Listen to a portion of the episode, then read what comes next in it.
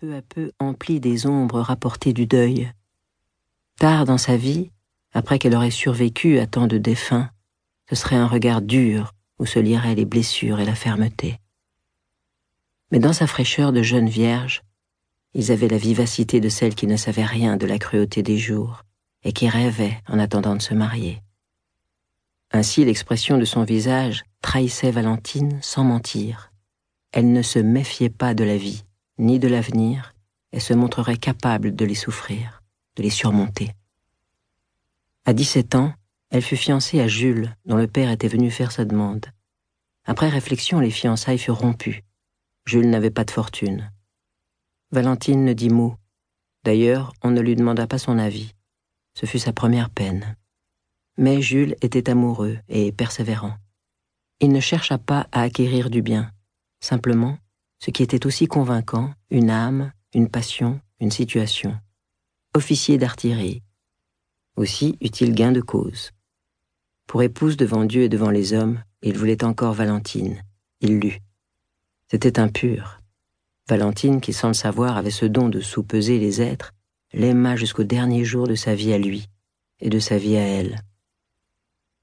En une année, celle de ses vingt ans, elle fut fiancée officiellement, mariée religieusement, installée bourgeoisement, ardemment fécondée, et douloureusement accouchée.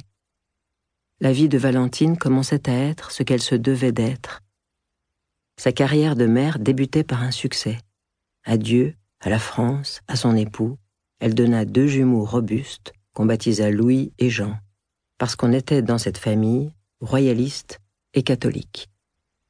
La vie conjugale de Valentine et Jules dura vingt retours de saison, de la fin d'un siècle aux jeunes années d'un autre. À midi, un jour de printemps, ils signèrent les registres de l'Église et de l'État. Les cloches n'en finissaient plus de sonner, et Valentine de sourire à Jules. À midi, un jour d'hiver, Jules se coucha sur le côté en fermant les yeux et laissa à Valentine découvrir le malheur d'être veuve. Mais avant le froid et le noir, avant la terre et la pierre, l'officier, qui se tenait droit dans son bel uniforme, se coula tant et si bien et si souvent dans la chaleur de son épouse qu'il lui fit huit enfants. Huit enfants de l'amour, car ni Jules ni Valentine n'avaient d'inconstance. Huit enfants de la souffrance, car Valentine connaissait des grossesses difficiles et des accouchements incertains.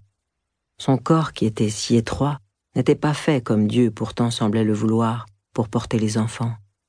Elle ne s'en plaignait jamais, mais le ralentissement de ses gestes suffisait à le trahir, le masque gris sur son visage à l'exprimer. Elle connut donc huit calvaires, huit délivrances et huit enchantements, ou presque. Moins de deux années après Louis et Jean, vint Adrien, qui fut aussi calme et appliqué que ses deux frères étaient batailleurs et dissipés, comme si, pensa Valentine, chaque enfant se déployait dans l'espace laissé libre par les autres. Et dans cette maisonnée d'hommes, Valentine se surprit parfois à imaginer une petite fille. Mais Dieu choisissait ce qu'il voulait, et elle se contenta de coiffer ses trois garçons à la manière de fillettes. Ils portaient des blouses brodées, dont les larges collerettes amidonnées leur donnaient un air de poupée. Chaque matin, elle leur roulait de jolies coquilles avec les cheveux du dessus du crâne. Elle s'acharnait sur le plus jeune, maintenu dans une vie de poupon jusqu'à temps qu'elle allait à nouveau. Lorsqu'Henri naquit, on coupa les boucles d'Adrien qui allait avoir trois ans. Après ces quatre garçons, Valentine ne se découragea pas. Des enfants, elle ne savait même dire combien elle en voulait. Il n'y avait pas de fin à ce désir qui était le principe directeur. Et enfin, la première fille arriva. On l'appela Margot, du nom d'une grand-mère de Jules. Valentine, qui trouvait à ce prénom une distinction un peu glacée, aima à la folie l'enfant qui le portait elle eut d'emblée une complicité plus grande avec elle, les prémices d'un lien de sang et de féminité. Non pas qu'elle la préférât, mais il y avait là une promesse de femme, et Valentine savait qu'elle aurait à transmettre bien davantage qu'au garçon.